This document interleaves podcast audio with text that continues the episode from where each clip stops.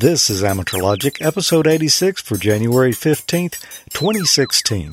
We're back. This episode of Amateur Logic was brought to you by MFJ, the world leaders in ham radio accessories at mfjenterprises.com, and by ICOM. Get into HF this winter season.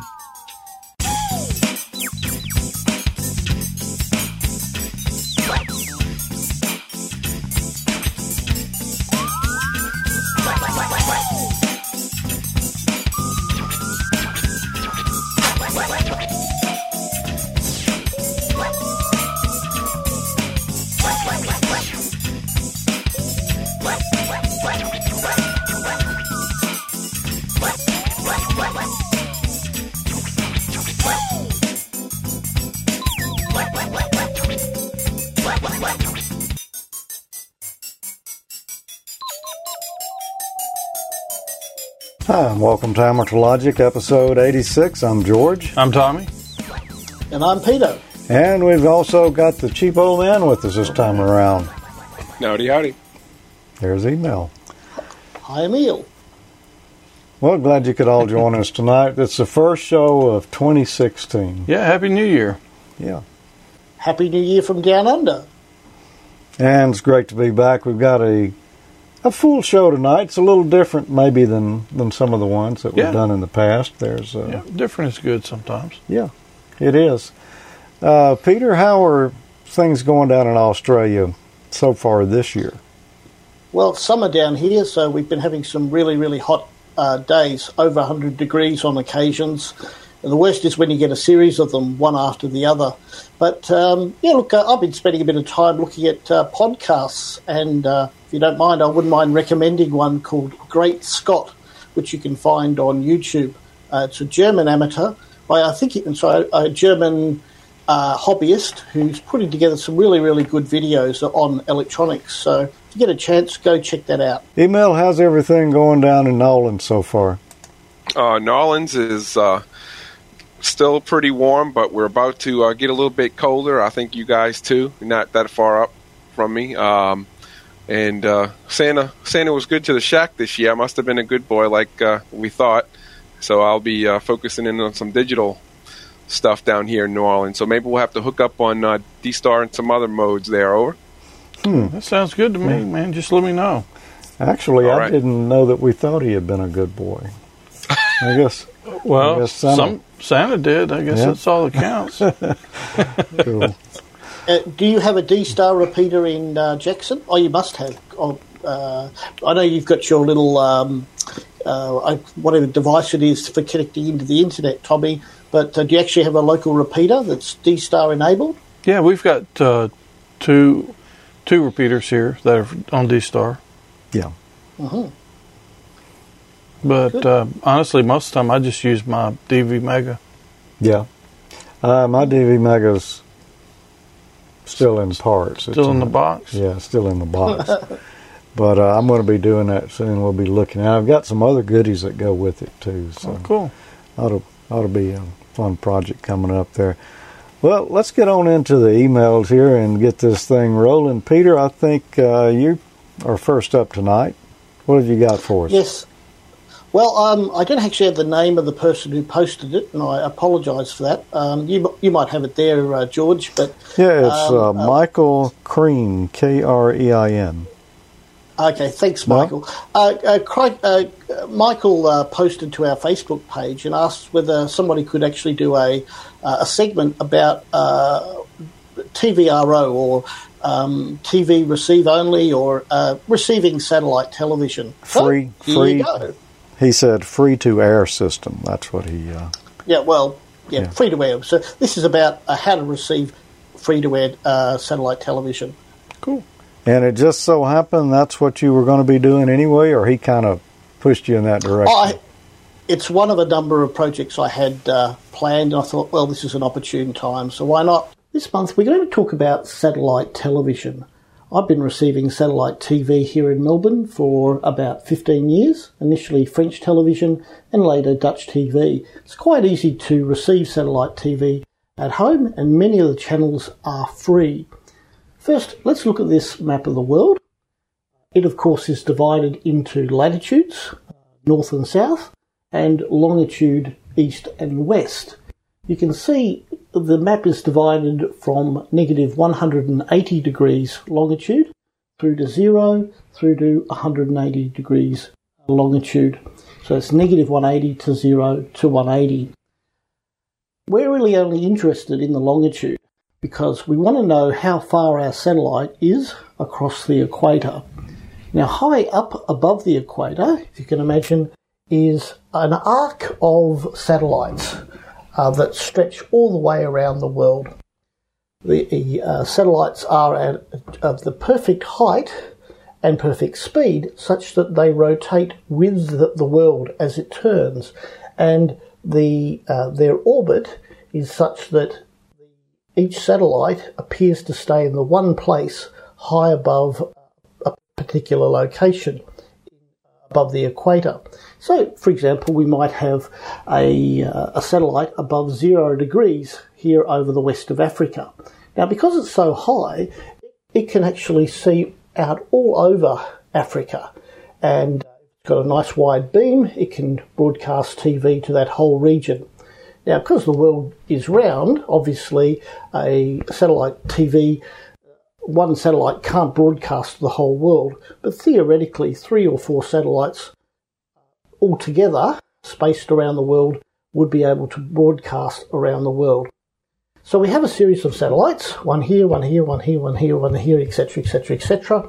And you can go to a website called www.lyngsat.org if you actually want to go and see what each satellite is, where it is, and what channels are on each satellite and whether they're free to air or whether they're encrypted. As I said before, if you can conceive of this row of satellites as being like a big ring around the world, high above the equator, well, if you're on the equator and look up, basically you'll see this arc of satellites, or theoretically, uh, running from east, high above you, right above you, and then over to the west, or rather west to east, whichever you prefer. Now, if you're a bit further south of the equator, that arc will rise in the west and won't come above you but be slightly to your north and then it will finish down in the east. Similarly, if you're in the northern hemisphere and uh, you were able to see all those satellites in a row, it would uh, look like an arc arising in, in the west, going uh, high but slightly to your south, and then setting in the east.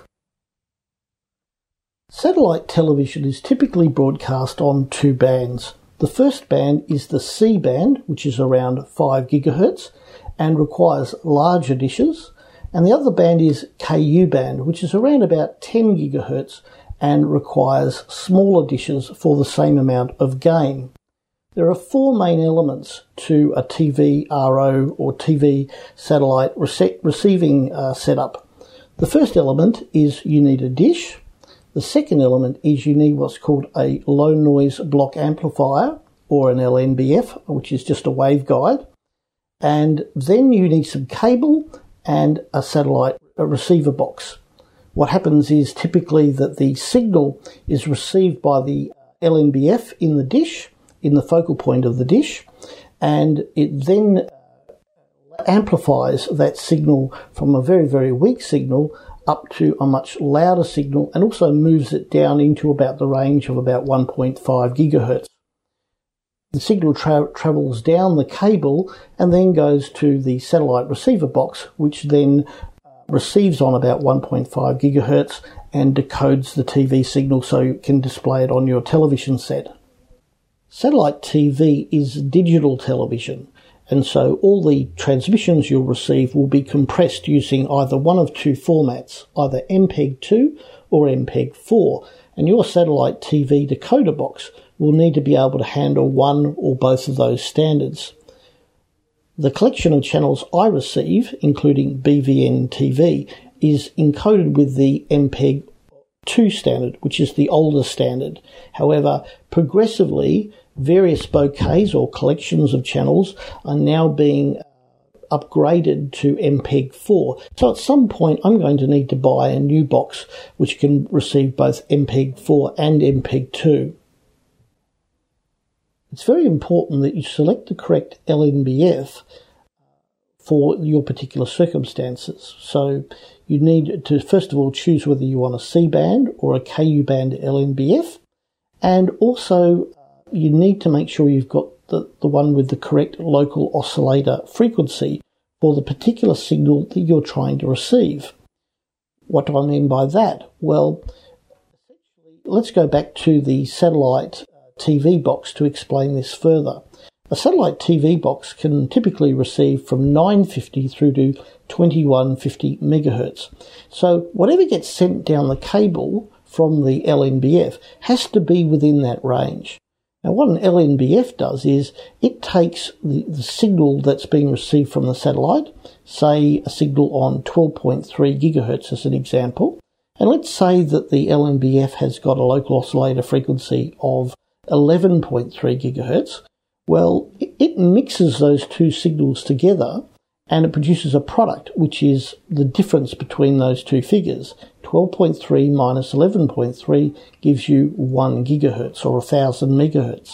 That's within the range of the satellite receiver. It's between 950 and 2150 megahertz.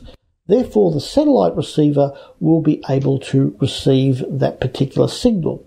But sometimes if you select the wrong local oscillator frequency, you'll find that the product of uh, the LNBF, in other words, what's being spat down the cable, may be outside the range of 950 to 2150 megahertz. Another thing to also consider is the uh, polarization of the signal. The signal being sent down uh, from the satellite can be either horizontally or vertically polarized. And if you if you look at an LNBF that can receive both polarizations and look down the throat of the LNBF, you'll actually see two antennas at right angles to each other. And uh, they're receiving either the horizontally or the horizontal and the vertical uh, polarized signal. So you need to also work out whether you just want to receive one signal, horizontal, just just that, or you need you want to receive a whole lot of signals, some of which are vertically polarized and some of which are horizontal horizontally polarized. The use of horizontal and vertical polarizations mean that for a given range of frequencies, more channels can be uh, sent by the satellite. I'm sure one question that you all have is what can I receive? What free to air content is available via satellite? Well, you're probably not going to get your general entertainment channels up there as a rule, and you're not going to get your major sporting uh, channels like baseball, etc., that you would normally get via pay TV. However, the channels that are available are a bit like what shortwave radio used to be like 30 to 40 years ago. There's some news channels like RT and BBC World Service and Al Jazeera. There's foreign language channels, a whole range of those. There's some, some general entertainment channels like TV Sank, which is sometimes subtitled in English. Uh, so, so you can watch some French movies there, and I highly recommend that particular channel. Uh, there's also religious programming. There's a whole range of, of different topics and things up there. And there's also uh, NASA television if you're in the North American area of the world. Now, here's an old 1.8 metre C band dish that I've had lying around the uh, uh, the backyard for a while. It's not in very good condition, um, so uh, it's probably uh, not salvageable, but uh, it illustrates just how big a C band dish can actually be. You'll see the LNB in the centre. That's a uh, C band LNB that will pick up frequencies on 5 gigahertz.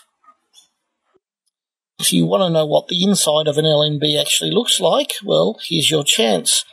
If you uh, look down the end there, you'll see the receiving element, and it's basically just a waveguide, and the signals get bounced around until they, they hit that little antenna.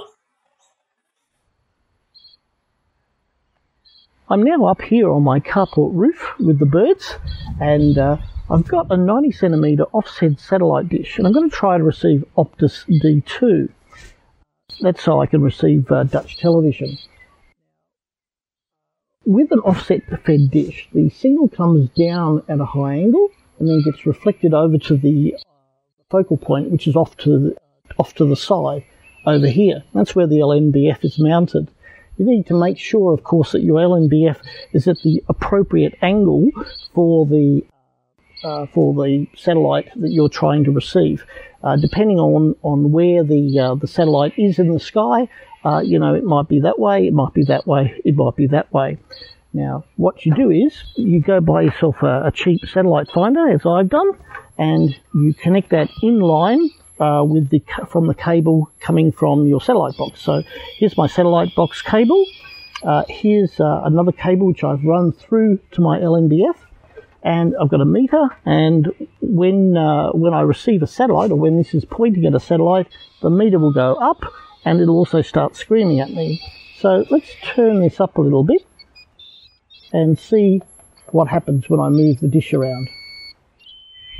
Aha! See, I've hit a satellite. Now what I need to do is just back off the uh, the little knob here, and then just so the meter is about say halfway, and then move the dish around a bit and change its elevation as well, just so I get the maximum signal on the meter. Okay, I'm now receiving a satellite, but am I receiving the right satellite? What I need to do is just fix this in place, go indoors, do a search on my satellite box and see what channels I'm receiving. Now, if uh, those uh, channels are the right ones, I don't have to do anything further. But uh, if I go to lyngsat.org and I find out, well, those channels belong to a satellite which is too far to the right, then I need to come out and then move the, the, the dish a little bit to the left and up, perhaps up a little bit to uh, to actually try and find the particular satellite that I'm looking for. Now, I've already got uh, Dutch TV programmed into my satellite box, and it turns out that I've tuned the satellite dish to the correct satellite, which is Optus D2. So here we are, uh, 100% perfect reception of uh, BVN.TV. Now, I did mention that the dish was a little on the small side for reception of this particular channel, or rather this particular satellite. And whilst the, the reception is perfect at the moment, if there's a bit of cloud around or a bit of moisture in the air, the signal can pixelate a little bit from time to time. That's where it's better to have a, a slightly bigger dish, which gives you a little bit more headroom. That was pretty interesting, Peter. Yeah. Oh yeah, it's um, it's an interesting little hobby all of its own. Uh, over over here in Asia or Southeast Asia, we can pick up about 200 free-to-air channels. We've actually got quite a few. Most of them are ethnic, but a few of them are English or subtitled in English. And uh, I, I, actually, it makes me recall.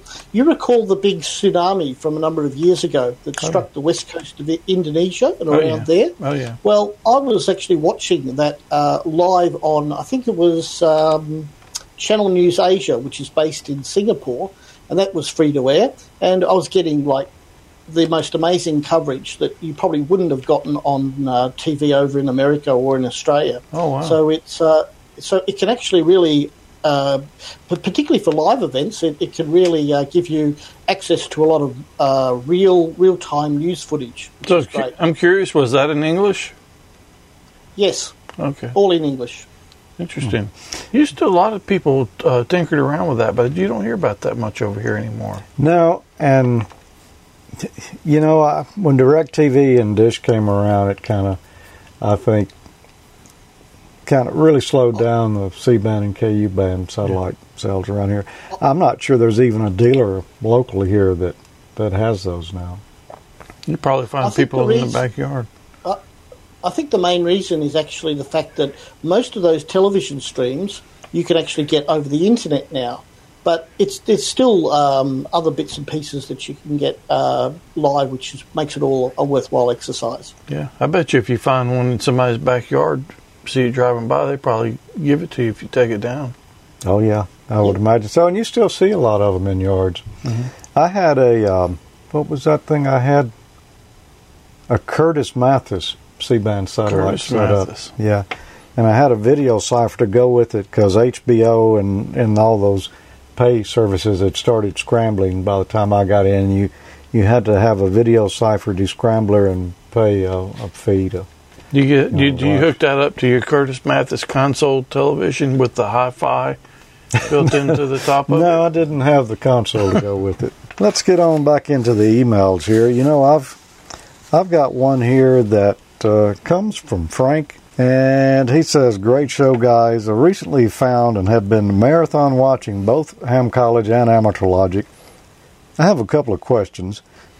I was licensed about 12 years ago. Um, I'm going to start retesting for the hobby, and I'm very interested and don't know where to start on a small budget.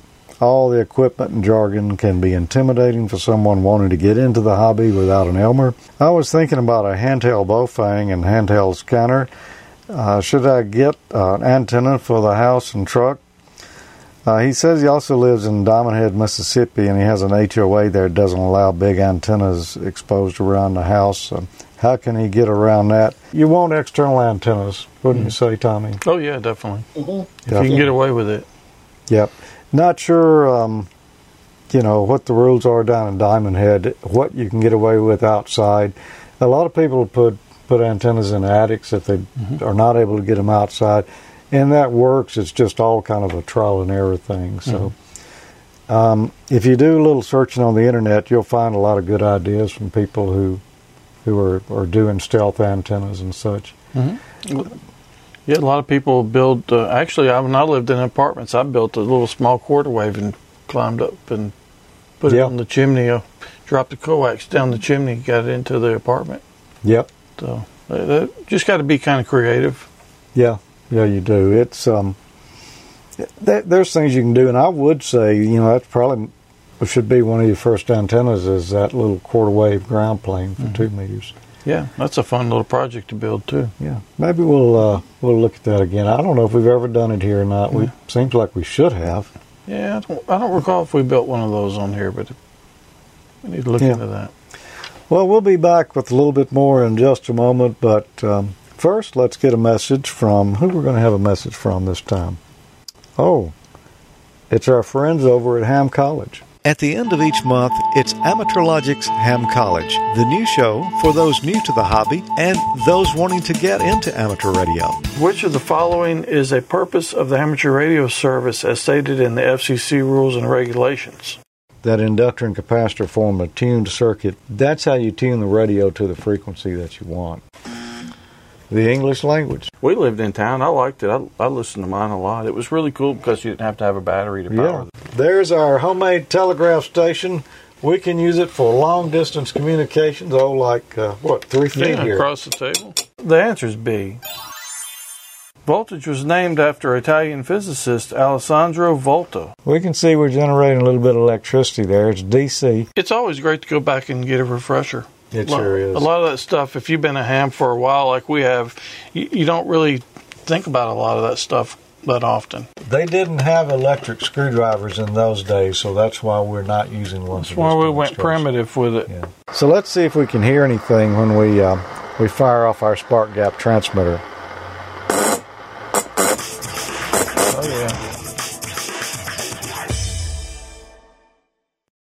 Well, we didn't build anything or blow up anything today, but The night's still young.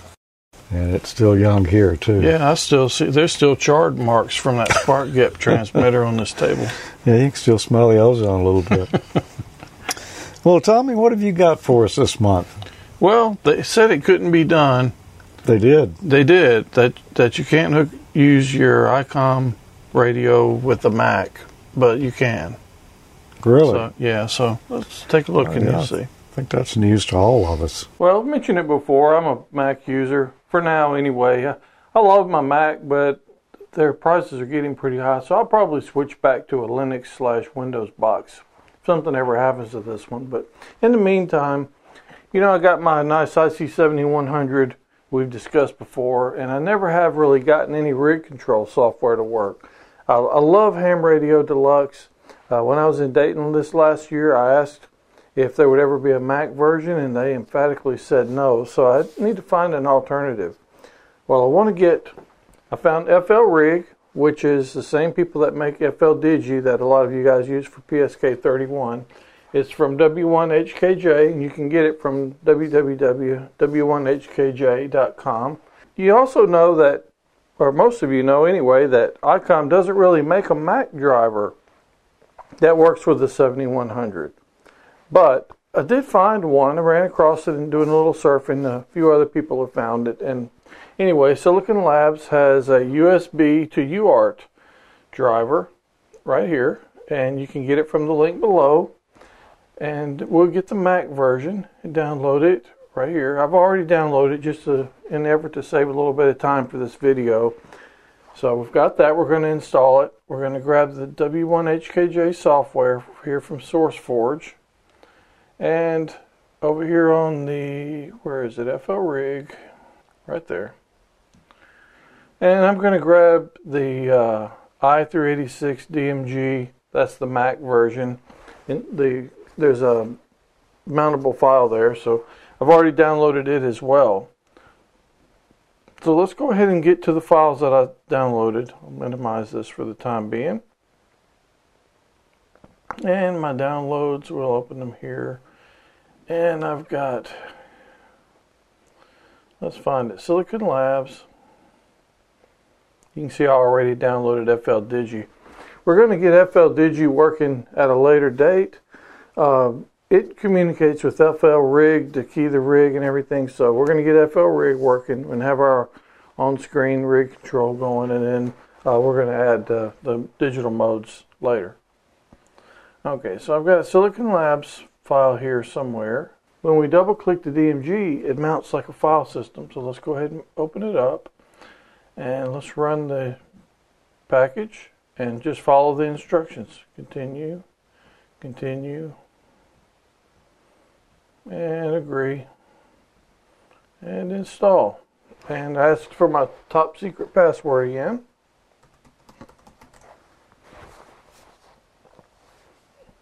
And when that gets done, we will do the same thing for the FL Rig software. FL Rig is a nice little piece of software. It's not quite as full featured as the uh, Ham Radio Deluxe stuff, but it's really very nice. Uh, I've, I've played around with it a little bit before I did the video here, just so I would know that it worked. Um, but I'm going to enjoy using it. Okay, that's done. And let's go ahead and close that. Let's unmount that disk right there. And we'll do FL Rig.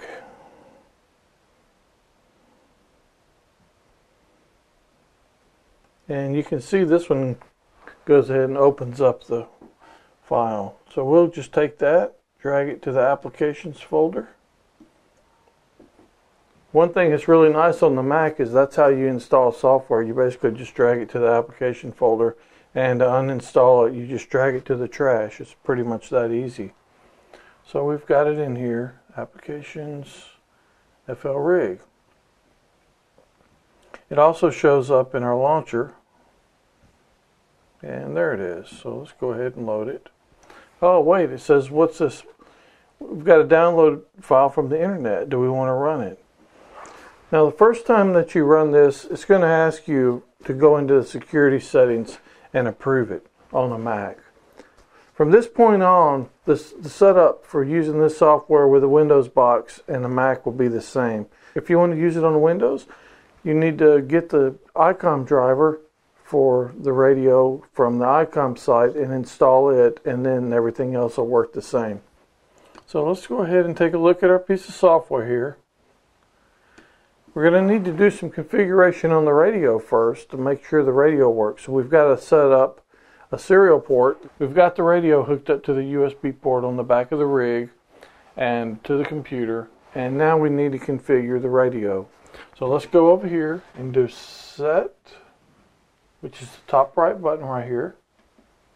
And we need to go down to connectors. That was already there. And we need to scroll down to CIV or CI5, which is essentially the cat command setup. So let's go in there. And we need to pick a baud rate. We've got three things in here I think we need to change. The baud rate, the CIV address, and the CIV transceive. CIV transceive needs to be off. CIV address needs to be 88H and it's going to have to match the settings in the software. And the baud rate, uh, it's defaulted to 9600. Some people speed it up. And I'm just going to leave it there for right now. It doesn't matter. It might be a tad more sluggish, but we'll just see how it works. If it is, I can speed it up at a later date. So we'll leave those there. Make sure CI transceive is off again, like I said, because I think it may be on by default. And the other thing we need to change is data mod. And by default, it's mic, comma, ACC, but we want to change it to USB. And we'll touch set to get out of there. Now we need to configure the software. So let's go into config. First of all, I, I prefer uh, the, the larger display. So I'm going to go ahead and change that now. UI user interface and I'm going to do the wide UI and click OK. And to get that to take effect we need to exit out and then run the application again. There. Now I like that a lot better. Okay, so let's configure it. File, Setup, Transceiver. We're going to need to go through the rig and set up, pick our IC7100. We're going to need to make sure we have a baud rate here, and this is the same one we set in the CI5 setting on our radio.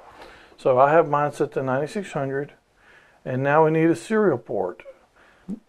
This was a little confusing for me because I have two sets here, Bluetooth, and then I've got two Silicon Labs ones.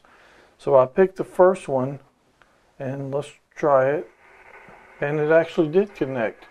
Now, the first time I tried this before, I had to pick a different one, but I think they may be in a different order because I reinstalled the software. But at any rate, do it until you see it change your radio. We need to make sure we've got push to talk via CAT selected, and let's go over to push to talk and make sure that this port is set to none. Uh, I think some people's it may come in with something set there, but definitely make that none and then the rest of the settings are, are okay. We've got one stop bit and then echo needs to be checked as well. You can tweak with some of these. I changed the polling interval to 500 milliseconds, but you can leave it at 200 if you like. So let's go ahead and close. Now let's take a look at the software. It's it's already working. If you look at our radio, we can see we're on 14070 and so is the software here. So let's just go to uh, 3862.000 and hit enter. And it changed over here as well. Now I did have some weirdness when I first set this up, and I'm not sure why it stopped. But every time that I would go in here and change, actually it's showing up again. So if you can see over here, I'm on upper sideband which is wrong for this anyway. We need to be on a lower sideband. We'll change it there. And that changed the lower sideband.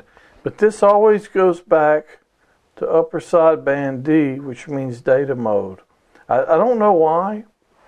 I haven't been able to figure that out. If you know, feel free to drop me a line. I'd like to correct it. It's not the end of the world, but it is a little bit annoying that I can't actually see the mode that I'm in. Uh, for some reason, it always goes back to that. Now that that's the mode that we're going to need to be in when we get FL Digi working. But uh, I don't know if it thinks that it's communicating with that already or what. But maybe maybe a bug. I'm not sure. It's a nice piece of software. The radio's got two VFOs. We can change over to VFO B, and you can see the radio changed. It's on upper sideband, which is correct. There's a volume control here that we can enable um, we can expand that some, and we've got other things that we can see. There's volume. And I'm assuming you can hear the volume go up and down. Change the power to 100%. Just a lot. Change the mic gain, the squelch, the filtering, the preamp. Turn that off or whatever you want. Filtering.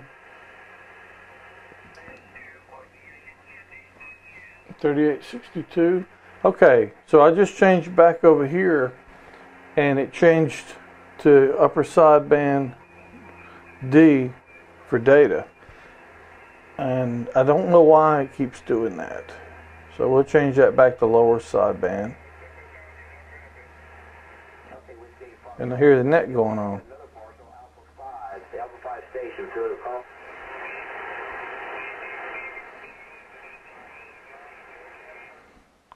It's pretty easy to set up. It's nice to be able to use that radio with the Mac. The magic of that comes through the Silicon Labs driver that we found.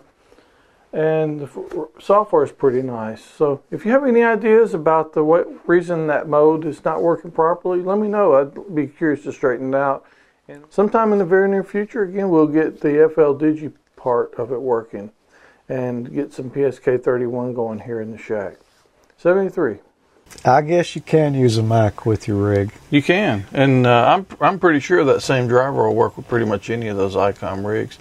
So it's uh, it feeds the audio and everything because you saw the S meter mm-hmm. working. So I'm going to get uh, FL Digi working next and have a digital station there. Cool. So I haven't had it in quite a while there at my shack. You know, maybe that that Mac is good for something. Oh yeah, it's good for a lot. I need to hook one up over there to record on. Is uh, is there some way you could remotely control your rig over the internet, Tommy? Yeah, I can. I can VNC back to it. Um, oh. yeah. Well, also the uh, RS-BA1 software will control that rig too. That's Windows, though, right? Yeah, that's Windows. yeah, foiled again. well, I give you an A for effort, but you know. We'll be back in just a minute because I know Emil's got something he wants to share with us tonight. But first, let's get a, a a visit here from one of our friends. For years, hams have relied on the world's most popular antenna analyzer, the MFJ 259B. That compact battery powered RF impedance analyzer combined four basic circuits a 1.8 through 170 MHz variable frequency oscillator, a frequency counter, a 50 ohm RF bridge, and an 8 bit microcontroller. Now the MFJ 259 has been updated to the new MFJ 259C. All the same great functions present in the 259B with an expanded frequency range. The MFJ 259C covers all frequencies from 530 kHz to 230 MHz, allowing measurements all the way from the AM broadcast band through the 220 MHz amateur band. Make a wide variety of useful antenna impedance measurements, including coaxial cable loss and distance to an open or short. Primarily designed for analyzing 50 ohm antenna and transmission line systems, the MFJ 259C also measures RF impedances between a few ohms and several hundred ohms. It also functions as a signal source and a frequency counter. The MFJ 259C gives you a complete picture of your antenna's performance. Read antenna SWR and complex impedance, determine velocity factor, coaxial cable loss in dB, length of coax, and distance to a short or open in feet. Read S SWR, return loss, and reflection coefficient at any frequency simultaneously at a single glance. You can even read inductance and microhenries and capacitance and picofarads at RF frequencies. The large, easy to read two line LCD screen and side by side meters clearly display all the information you need. While a lot of new antenna analyzers have appeared in the market recently, none give you the flexibility and wide assortment of RF measurement capabilities the MFJ 259C does. If you've been putting off getting an antenna analyzer, then you need to take a look at the new MFJ 259C. Visit mfjenterprises.com today. Well, Emil, I understand you've got an email sitting down there. I do, George. Um, my email is from uh, Kilo Charlie One Echo Kilo Mike, uh, Mark, and uh, Mark writes, "I just got my RTL SDR working, so cool, and I'm just uh, using the cheap antenna it came with. Can't wait for my SMA SO239 adapters to come in, so I can attach my real antennas. I'll send video when it's all hooked up. Thanks to the cheap old man segment. Hey, that's me."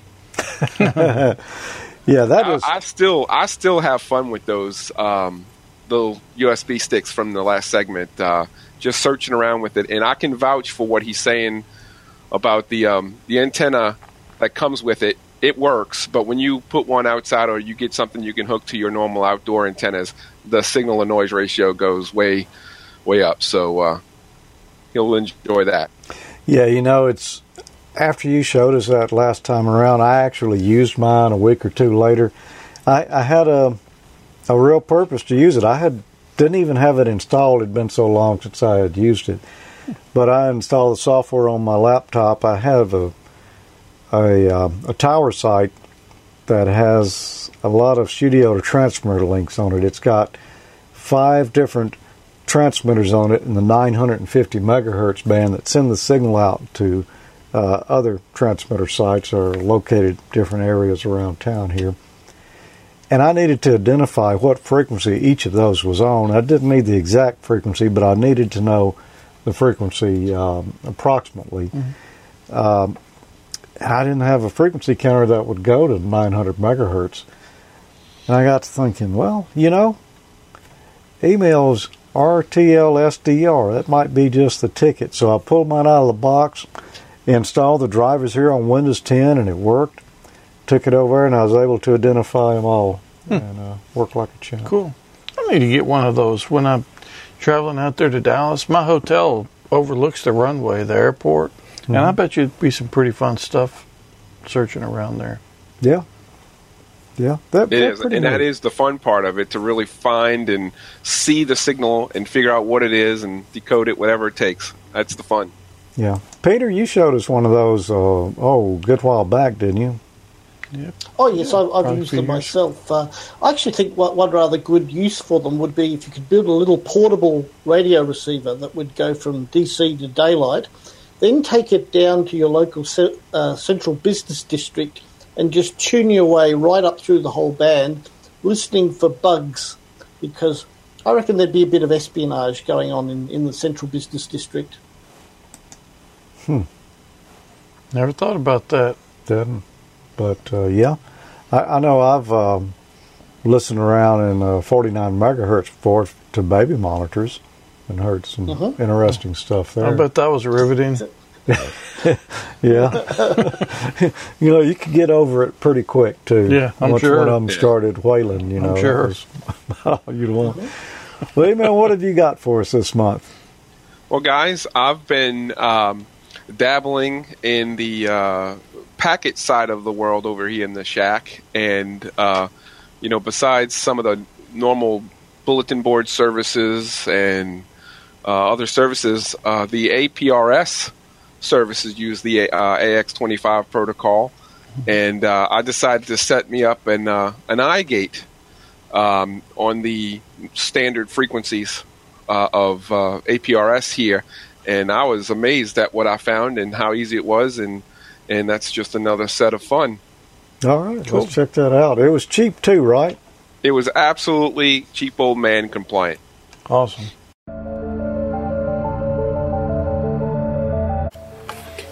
Hello, George. Hello, Tommy.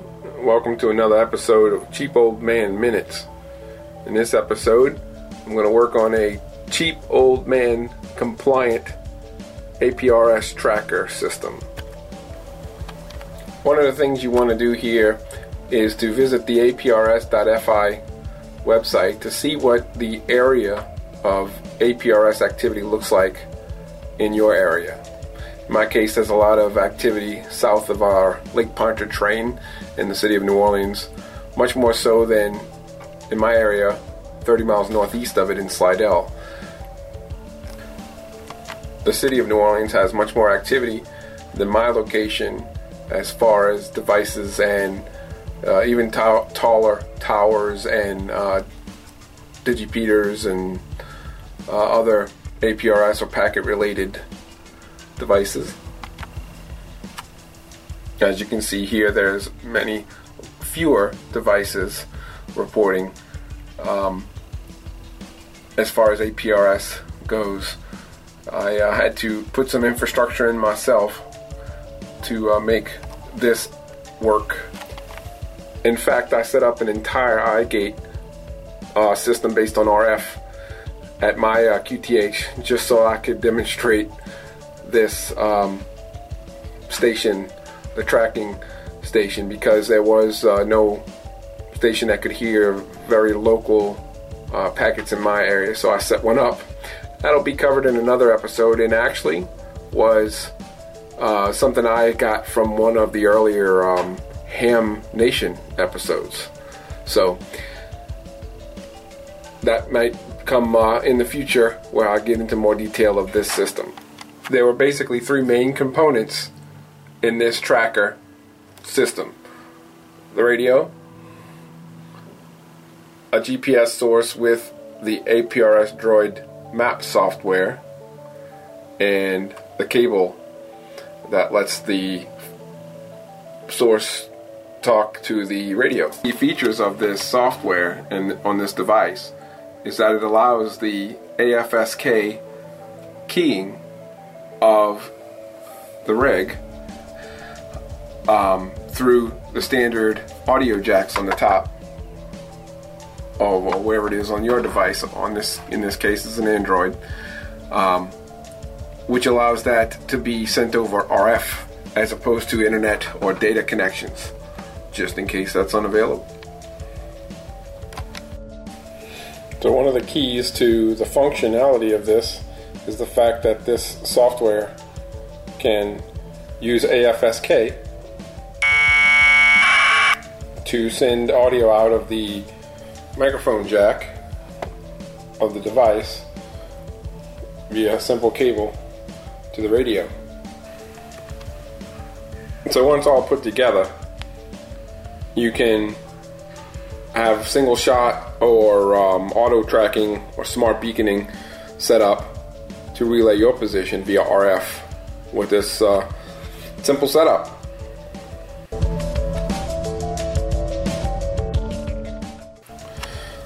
There is one caveat with the uh, in this uh, setup.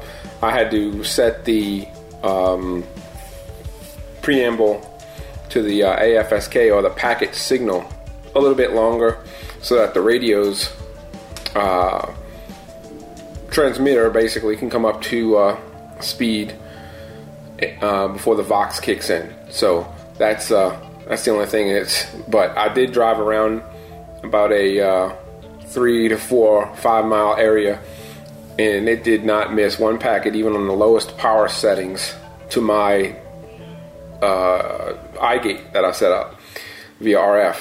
So.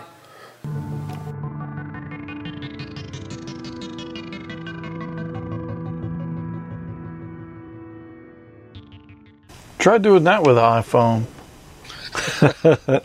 you, I don't think you'll do that. No. No, that's that's pretty cool and cheap. Definitely cheap. Um, although the Androids aren't exactly cheap nor the service, but I like the fact uh, what qualified it as cheap for me was the fact that it could do the AFSK keying over the uh, audio jack, so that way I can send it to the Baofeng. So it qualified because the, the Android itself is usually not cheap, depending on how you acquired that. Yeah, yeah, yeah. I guess it would be cheap if you already had it. The rest of the stuff. Would that that's kind of where I went with that. Yes. Yeah. Yeah. Cool. yeah that that was the redeeming factor for it to fall into the cheap old man thing right? Yeah. And of course, all of the other software like the APRS um, IS service and the, the iGate itself was all free. Um, mm-hmm. It's a great ham radio is a great thing in that regard. Oh yeah. Cool. Yeah. Yep.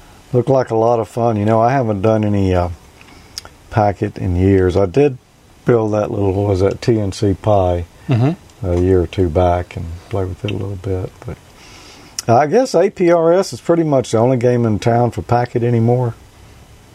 Well, you, you know, the um, the other stuff, you know, it kind of brings me back to my old computer or uh, Commodore 64 and Amiga days with the modems and the bulletin boards, but those things are still around, you know. Um, but the normal frequency for APRS is 144.39 in the States, but on 145.010, for instance, they'll have um, uh, bulletin board services, mailboxes, the uh, the TNCs that are still hanging around, and we use them in our EmComm here for our parish in the state, um, still to relay messages when all else fails. So there's other stuff out there, and because APRS is using Packet, it's the same thing. So if you have equipment to do one, you can do the other. Just change frequencies and software. Yeah, there's nothing here on it. No, I I looked back when. Yeah, it's it's it's completely dead here. It's a, it's yeah. such a shame too because it's pretty cool stuff.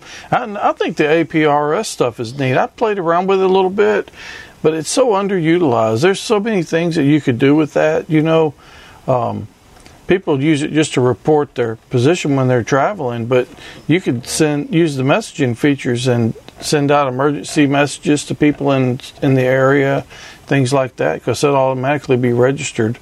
Um, exactly. So a lot of cool status. things that could be done, but I don't think anybody does that. Right, status status messaging, um, telemetry. There's actually telemetry. Weather stations are using it over here, uh-huh. and uh, there's a host of services, like you said, messages, and not just position. In fact, it, I think it was pretty much invented.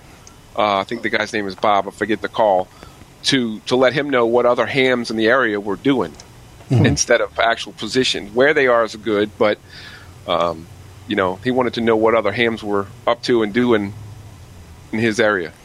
Peter, is there any packet or um, APRS activity down under? Uh, we we got an extensive packet network uh, across Australia, or particularly across eastern Australia. But the reality is that um, it's not used greatly. Uh, it's really only used for APRS. And so, if you want to actually go have a look at that, go to aprs.fi, scroll down to say Melbourne, and you'll see what stations uh, there are. Typically, you might find a couple of cars going up, a couple of people got weather stations set up, um, and uh, there might be one or two other stations that pop up. Uh, and you can also see all the uh, the digipeaters as well. But there's not a lot of people using it, unfortunately. Yeah. Well, Emil, that was a good topic. Glad you uh, brought it to us this month. Yeah, it was excellent. You mentioned uh, the bulletin board a little earlier. You know, actually, I had considered earlier this week, uh, before I shot my segment, possibly because uh, I've got a, an old uh, external modem sitting up there on the bench right now. I thought about hooking that thing up and doing a uh, segment calling a dial-up BBS and just going through that. You think you'll find one? I, I found some. Really? Uh, not many. Wow. But yeah, I found a list that showed there were uh, two, uh, maybe three or four. There's a lot of them you can get to over Telnet, but only a, a few dial-ups now. Oh, interesting. Yeah. I actually ran across my modem the other day too. So, sorry. Some someone in the chat room brought up a good point too. We we didn't mention it. The email, uh, the WinLink system is also available via APRS to send mail um, via that system as well. So there's a lot of things that are there that Tommy's right, it's underutilized. Yeah, yeah, it really is. Well, Tommy, you've got an email over there. We haven't haven't heard one from you tonight. Yeah, let me uh, let me get my glasses. I brought my fold up glasses in my pocket here. So okay, okay. You're not going to put them on. You're just going to lay them on the table. so this was from Mark KC1 EKM says, I know you enjoy ham flea markets. Well, if you ever if you're ever in Massachusetts, you should check out this place in Needham. It's called You Do It. It has everything you'd ever need from electronic components and kits to books and soldering stations. It's all electronics. I know you and George would love it. Mark. Now that is a nice looking store. It is. Mm. Man. It reminds it reminds me of our Jaycar stores here in Melbourne. Oh yeah. So if I ever get up to Massachusetts up there, going to have to check it out. I got a trip to uh, Connecticut that should be coming up in the next, yeah. maybe this year. What was the name of this place? You do it. You do it, man. And I would if I could go there. I guarantee you, I would do something. Yeah, spend a bunch of money. Spend a bunch of money. Yeah, I would do that. Get into HF this winter season. Whether you're just starting out, a ham on the go, or an operator wanting to upgrade your shack, ICOM has a radio for you. Looking for that practical rig to get you communicating on the HF bands? The IC718 combines DSP technology in a compact size. It's durable and great for casual HF operating, and it's got easy to use and other attractive features not found in other entry level radios. Want a solid HF radio and a small footprint? consider the rugged, water resistant IC7200. It's perfect to take on your next RV adventure. Or set it up as an emergency station for your EmComm group. The 7200 offers simplified operation and features for voice, CW, and digital modes. Searching for that high performing radio for everyday use? Try the IC7410. Casual and seasoned operators alike will love this HF radio. It builds upon ICOM's celebrated IC746 Pro. It includes faster DSP and built-in 15 kHz first IF filter, band scope, antenna tuner, and more. Does your shack need an update? How about the IC7100? You can use this mobile rig as a touchscreen base station. The separate operating controller is great for hams with limited shack space. You can even explore D-Star digital features, multi-band, and all-mode operation. Make sure you visit icomamerica.com slash amateur for more information on ICOM's selection of HF radios. You know, this week I had to uh, go out to transmitter site, and I still hadn't shot a segment for this episode of Amateur Logic, and I was thinking, you know, I've got at least one good tip I could show there, and maybe this will be a little interesting to watch, and it turned out okay. So uh, come right along with me now as we go way out in the woods and find a transmitter site. Today I had to go to a transmitter site, do a little work, so I thought I'd take you along for the ride. Here's the tower we're going to. You can see up at the top there is the FM antenna for a non-disclosed radio station that we'll be visiting. That's a pole mounted on top of the tower and the antenna bays are hanging off to the side. Just below our FM broadcast antenna is another FM broadcast antenna. And below that, yet another one. There are a few other antennas mounted on this tower. I know there's a crossband link out here. At one time there was a 6 meter repeater on this tower, and I believe a UHF repeater, but I'm not positive about that. The platform mounted on the tower there is for mounting two way antennas. It rained here yesterday, and the road into the site is pretty muddy. It goes back through the hills here. You can see where it's kind of low down here. Going down this hill, I've got stuck about a month ago, but it uh, it goes about a half a mile back through the woods here over to the tower. We're going to try our best to get through here. We're in a four wheel drive vehicle, but it's an Explorer, so it sits kind of low to the ground, and we're going to hope for the best.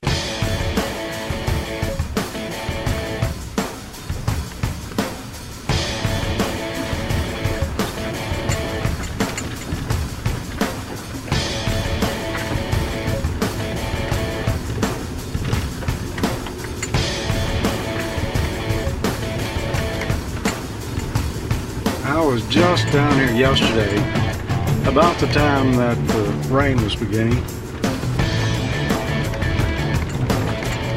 And you can tell my ruts have already been washed down.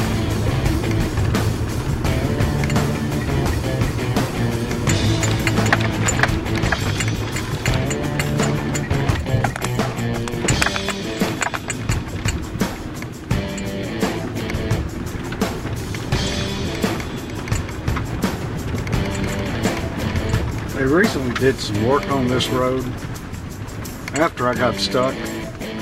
So it is in better shape now than it has been, but you can maybe see that there's a rut starting to get back in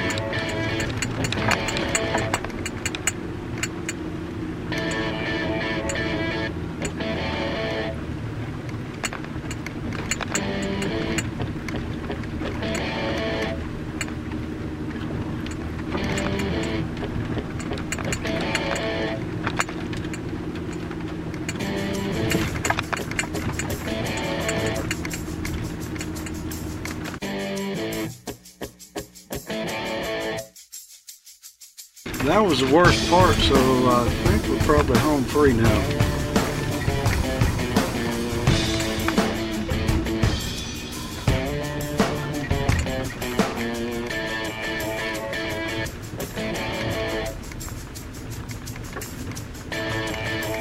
let's stop here for a minute and take a look at the guy wires. And you might think it would take a pretty big guy anchor and wires to hold up a thousand foot tower. Well, here's an example right here. The funny things hanging on the side of the guy wires there are dampers. Those help dampen any oscillations or galloping that occurs on the guy wires.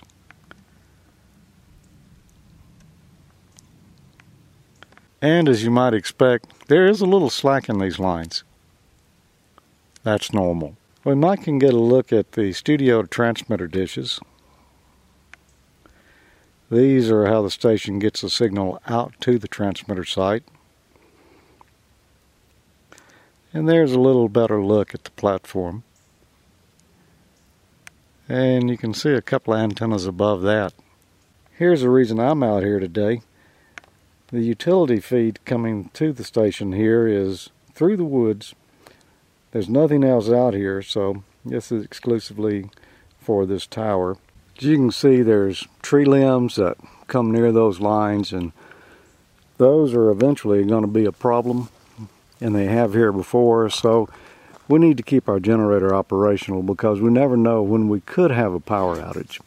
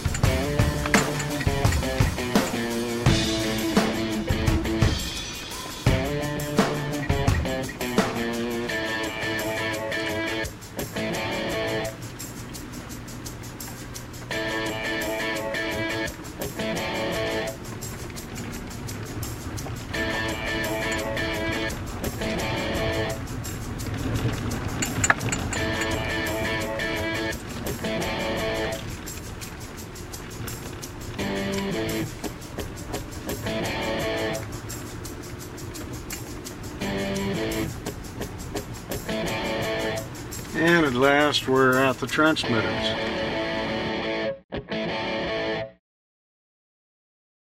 There's two buildings here occupied by two different companies.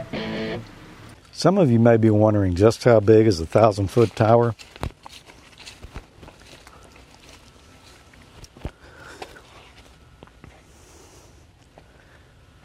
This one's pretty big. This is probably one of the best ones around. They're not all nearly this heavy, but Uh, stainless makes a good tower. If you wondered what the view might look like standing up under one of these, there you go. The reason we came here today, though, was to change the battery on our generator. So well, let's take a look at our little generator. This is a 130 kW Generac generator that runs off propane. We've got a thousand gallon fuel tank over there, so we get a pretty decent run time out of it. It's a pretty fair size engine in this thing, but when the battery won't turn it over and it can't crank, it doesn't do you a bit of good. I've only been taking care of this station for a few months, so I would have never let the battery terminals get in that shape right there. You can see they're fairly well corroded. I don't think they're causing a problem, however they eventually will. The problem is the battery is from 2007 and it finally gave up. So we're going to swap that out today and I'm going to show you what I'll do to prevent those from corroding in the future. The first thing we need to do though is clean up those battery terminals. Picked up a can of this battery cleaner from the local auto parts store. We'll use that and do the best we can, then we'll finish up with a wire brush.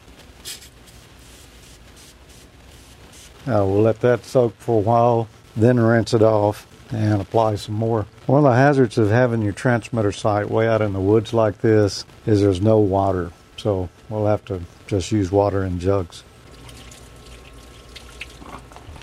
That did a pretty fair job.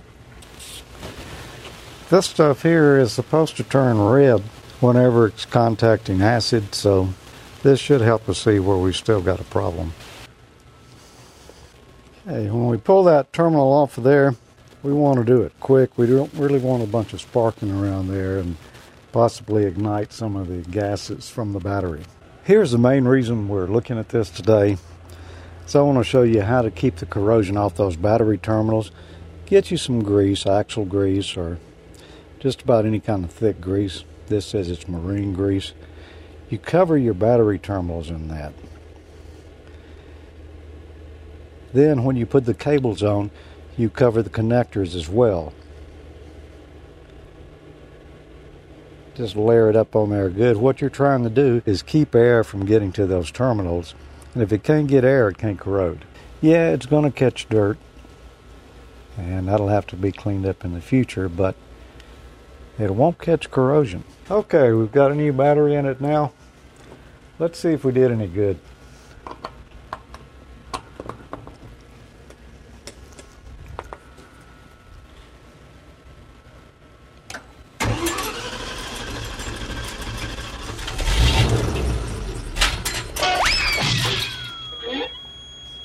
One more try.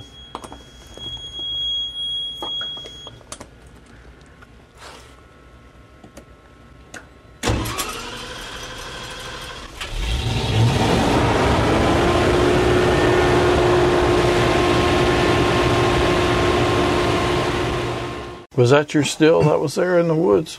I tried not to have the still show up in the shot. Yeah. Yeah, um, so that's how I spent my Friday. Yeah. Somebody asked if that was going to be your next field day site. I was just kind of scoping it out myself. It looks like that porch looks like a kind of a covered porch where that generator is. It's not really big enough that I mean, no, it's not really big Not enough. big No, um, Well, when are but you going to climb? When are you going to climb the tower and show us footage from the top of the tower, George? um, Yeah, it's a good prob- question. When are you probably never. Probably never. probably send my quadcopter up there and just tell you it's me. There you go. But You've got uh, a quadcopter, Tommy. You could take it out there and uh, show us what it's like. I'm not taking mine up near that transmitter tower. it uh, pro- override the uh, wipe out the control signal going to it and lose it. Oh, Yeah. that Yep. that is for a thousand foot tower. That's pretty heavy when they're um, stainless. Uh, they, they make a really good tower, and a lot of them are used for television stations, which have, or back in the VHF days, had really heavy antennas on top. Yeah. But uh, Yeah.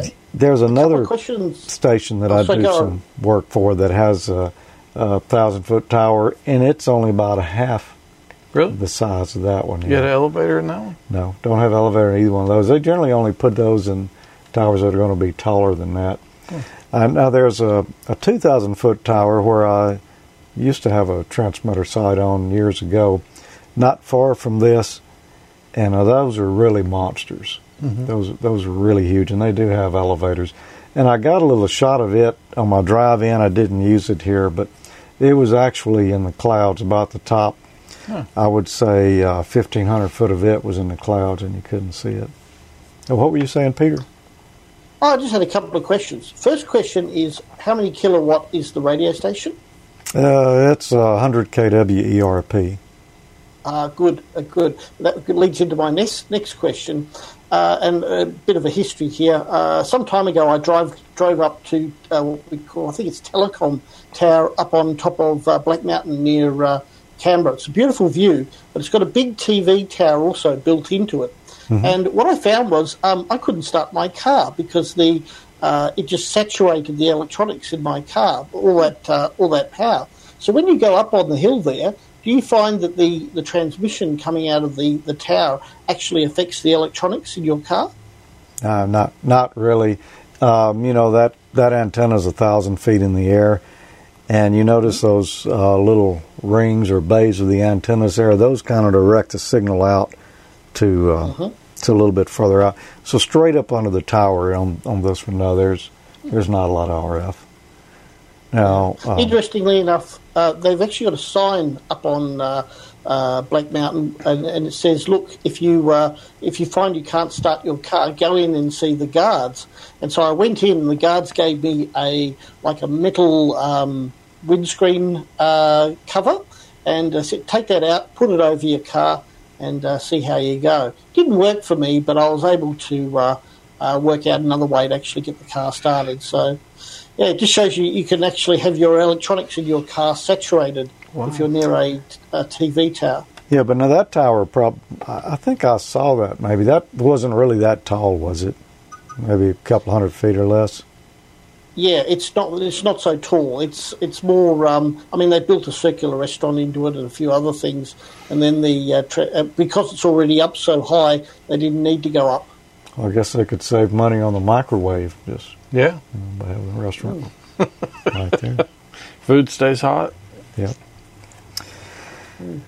Well, Tommy, I think it's about time we'd be wrapping it up here. We had one other thing you wanted to mention, though. Before we went, I noticed that uh, you, you mentioned something about our T-shirt shop here recently. Yeah, we uh, we added some uh, Ham College swag in there as well.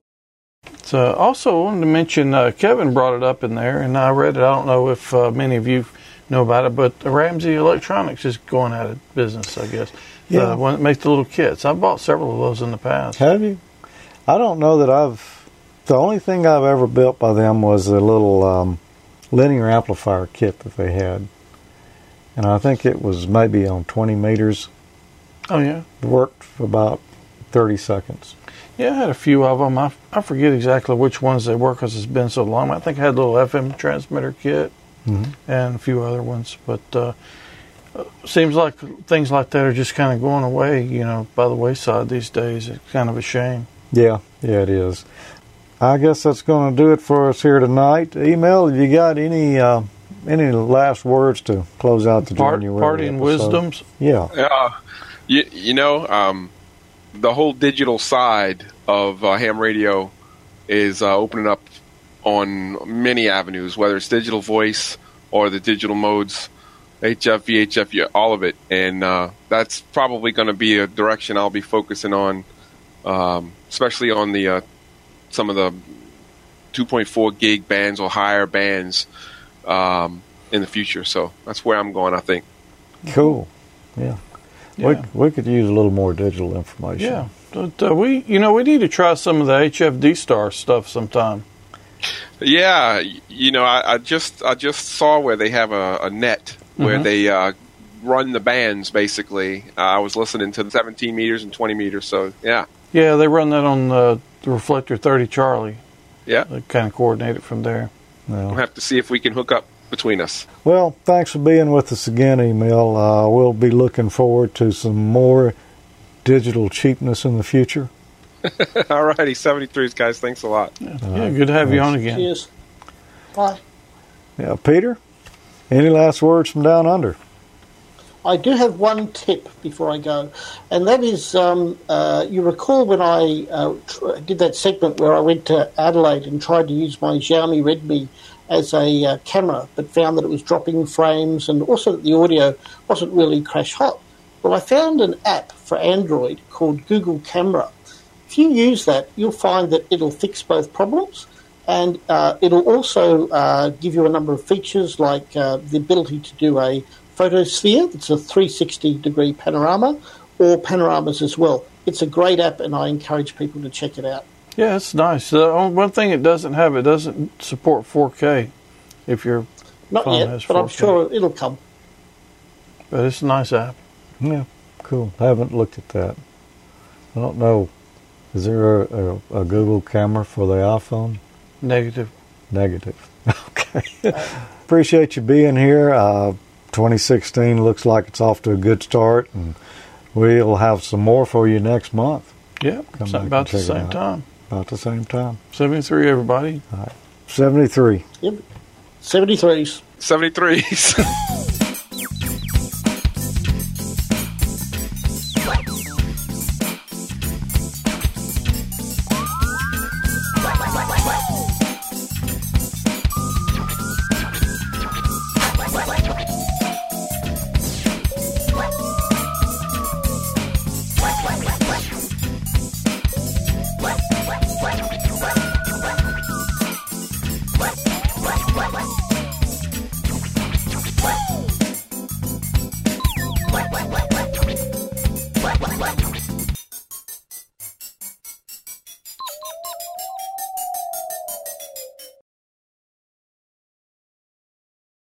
Do Sounds know. interesting. I haven't heard of that one either.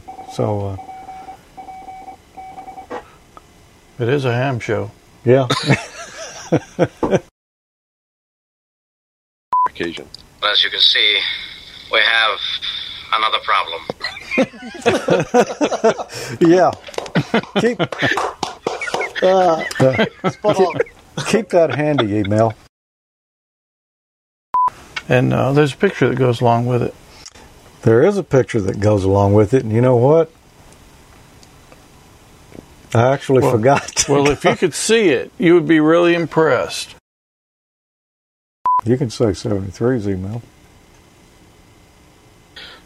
Not, not when I'm muted. I can't. 73s.